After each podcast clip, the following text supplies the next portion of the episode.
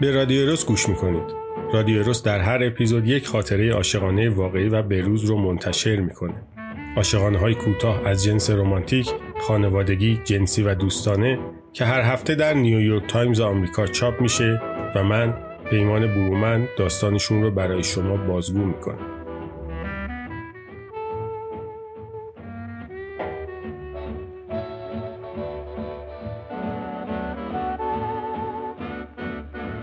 شب پارخطهای سفید کف جاده رو یک به یک می‌بلید و نور چراغ‌های لکسوس تنها سپری بود که هجوم این حجم از تاریکی رو کمی پس می‌روند. النا پاشو رو پدال گاز فشار داده بود و فرمون رو مثل یک سلاح جنگی محکم تو مشتاش گرفته بود. نگاهش خیره بود به حریف و هر از گاهی که فرصتی دست می‌داد چشم می‌انداخت به صفحه پیام واتساپ. خدافظ عزیزم. تو قوی‌تر از اونی هستی که فکر می‌کنی. دوستت دارم. اندروز دوست پسر النا حدود نیم ساعت پیش این پیام رو براش ارسال کرده بود. میتونسته شوخی بی‌نمک باشه. از همون جنس شوخی هایی که اسمشو گذاشته بودن چاشنی رابطه. ولی بعد از چند تماس ناموفق النا به یاد مهمونی عید شکرگزاری دو شب پیش افتاد و یکهو لرز سر و پاشو بغل گرفت. اون شب وقتی پسرمه اندروس ازش پرسید که چی روی مچه تتو کردی؟ اندروس آستینش رو کمی بالا زد و گفت به یونانیه، یعنی هیچ کس. و درست در همون لحظه که با النا چشم تو چشم شد مردمکاش لرزید و حالا که النا سراسیمه به سمت آپارتمان اندروس در حرکته حدس میزنه اون التهابی که به پرده چشمهای درشت اندروس افتاد التهاب غم بود نه خجالت. النا پدال گاز رو فشار میده و با خودش فکر میکنه که آخه چرا یه نفر ممکنه واژه هیچ کس رو روی بدنش تتو کنه.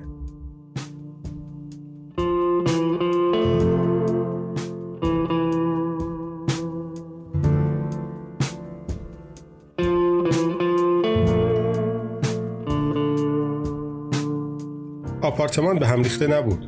آشپزخونه تمیز، حال اتاق مطالعه مرتب. همه چیز طبق روال معمول و تنها یک نامه روی تخت خواب جا گذاشته شده بود. مأمور پلیس برای چندمین بار از النا پرسید پس مطمئنی دستخط خودشه؟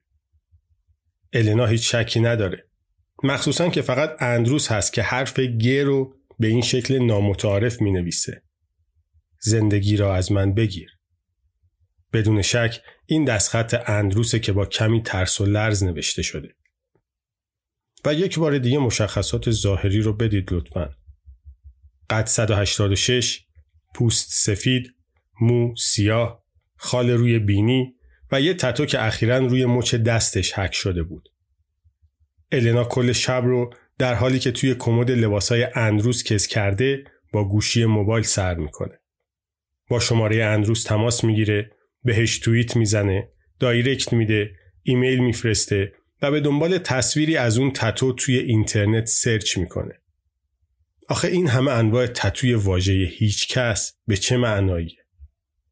النا طی روزهای بعد و در همهمه حضور والدین و دوستان خودش و اندروس به این فکر میکنه که اگه او بخواد یه واژه رو روی بدنش حک کنه چه چیزی رو انتخاب خواهد کرد؟ هیچ کس یا چی؟ او به دفعات برهنه میشد، روبروی آینه قدی حمام می ایستاد و به رد کبود بوسه داغ اندروس نگاه می کرد که طی آخرین سکسشون روی شونه راستش جا مونده بود.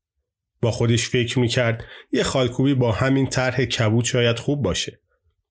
و دوباره ناخواسته روی تنش به دنبال جایی می گشت که شاید از تماس تن اندروس باقی مونده باشه.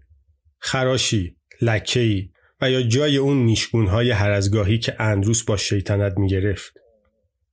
النا توی خاطرش می نویسه این زل زدن به آینه شده بود یه وسواس.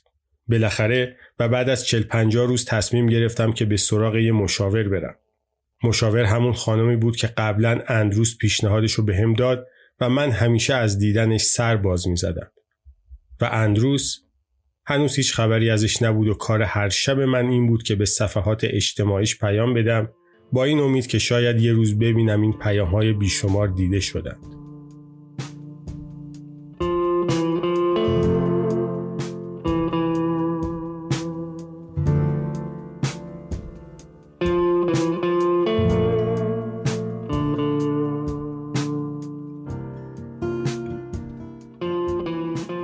خانم دکتر کارول نگاهش رو از روی نامه اندروز به سمت النا میگردونه و میگه انگار توی نامش چیزی در مورد نحوه تدفینش نوشته. النا که هنوز به خاطر شوک شنیدن این خبر غرق در سکوت سری تکون میده. دکتر میگه حالا چرا خواسته خاکسترش رو بریزید به دریای مدیترانه؟ آها، راستی اون تتو هم به زبان یونانی بود، درسته؟ النا سری تکون میده. دکتر میگه فقط اینو بدون که اگه تو هم تتو بزنی شاید همیشه یاد این خاطره تلخ رو با خودت یدک بکشی. فکراتو کردی؟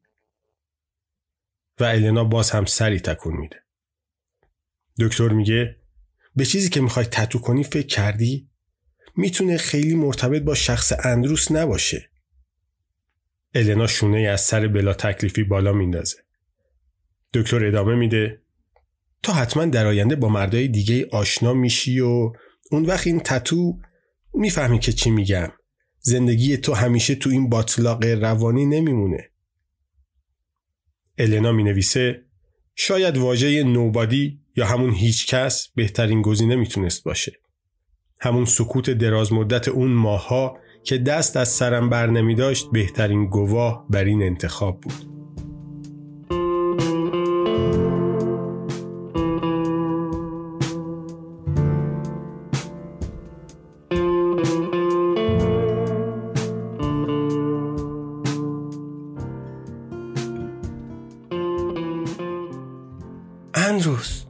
اندروز تو اونجایی؟ النا از روی تخت و از میون در نیمه باز اتاق خواب زل زده به حاله نور آباژور گوشه نشیمن. اندروز تنهایی؟ حجم پراکنده نور در هوا موج برمی‌داره و همزمان که تاریکی اتاق جاشو به سیاهی شب دریا میده، صدای امواجی دور از پشت سر به گوش میرسه. النا سر به عقب میگردونه. یه فانوس شبیه به همون فانوس ساحل مدیترانه است که داره تو عمق سیاهی سوسو میزنه. النا فریاد میکشه اندروس تو کجایی؟ و عطر خاکستر اندروس آمیخته در شرجی باد به مشامش میرسه. النا سنگینی حضور یه نفر رو احساس میکنه. یه نفر که انگار تو اون سیاهی مرطوب پرسه میزنه و جمله‌هاش لابلای صدای برخورد امواج به ساحل میشکنند. النا پچ‌پچه میکنه منم میترسم. منم چند تا ترس دارم که نگفتم. و باز جمله‌های اون یه نفر تو صدای امواج ساحل میشکنند.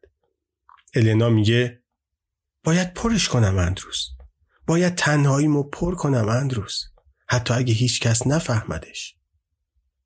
یه نفر از پشت سر تو گوشش نجوا میکنه نفس بکش النا، نفس بکش. النا که رو میگردونه سیاهی دریا جاشو به تاریکی اتاق میده و نور فانوس جاشو به نور آباژور. النا چشماشو باز و بسته میکنه، تنشو منقبض میکنه و رها که میشه نفسش از جایی عمیق‌تر از عمق دریا به بیرون پرتاب میشه. او روی تخت خوابش رو به نور پراکنده آباژور نشیمن و پشت به یه مرد که دیشب در کافه ملاقاتش کرد چشم باز میکنه. النا با آرومی میچرخه. خطوط چهره اون مرد به سختی در این نور بیجون مشخصه. ولی النا به یاد میاره که مرد یه زخم کوچک روی پیشونی داره و یه تتو با طرح یه رودخونه خیلی کوچک روی سینه‌ش. تو کافه به النا گفته بود انگار سالهاست با هیچ کس حرفی نزدی.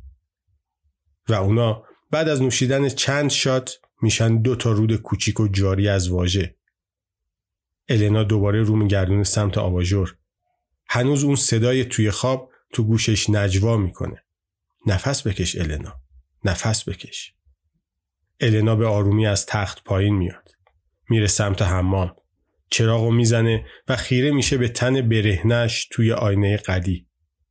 مدت هاست که هیچ رد و اثری از اندروس روی تنش باقی نمونده. اما سنگینی حضور یه نفر تو خواب و بیداریش. یه نفر که شاید اندروس هم نباشه. اما حضورش واسه پر کردن تنهایی النا لازمه. النا به انحنای کمرش تو آینه زل میزنه. شاید اینجا بد نباشه. یه واژه عمودی و کمی کشیده با خط نستعلیق. یه واژه به زبان یونانی به معنای یه نفر.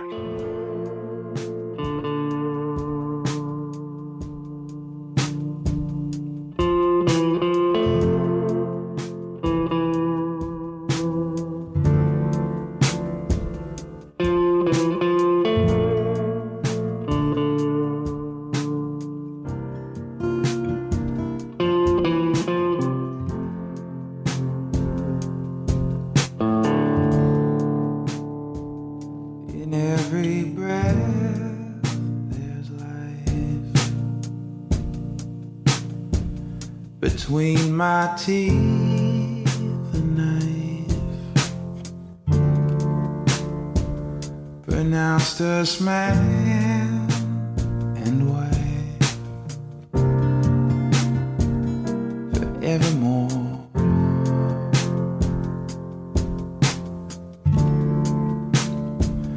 Cause once you found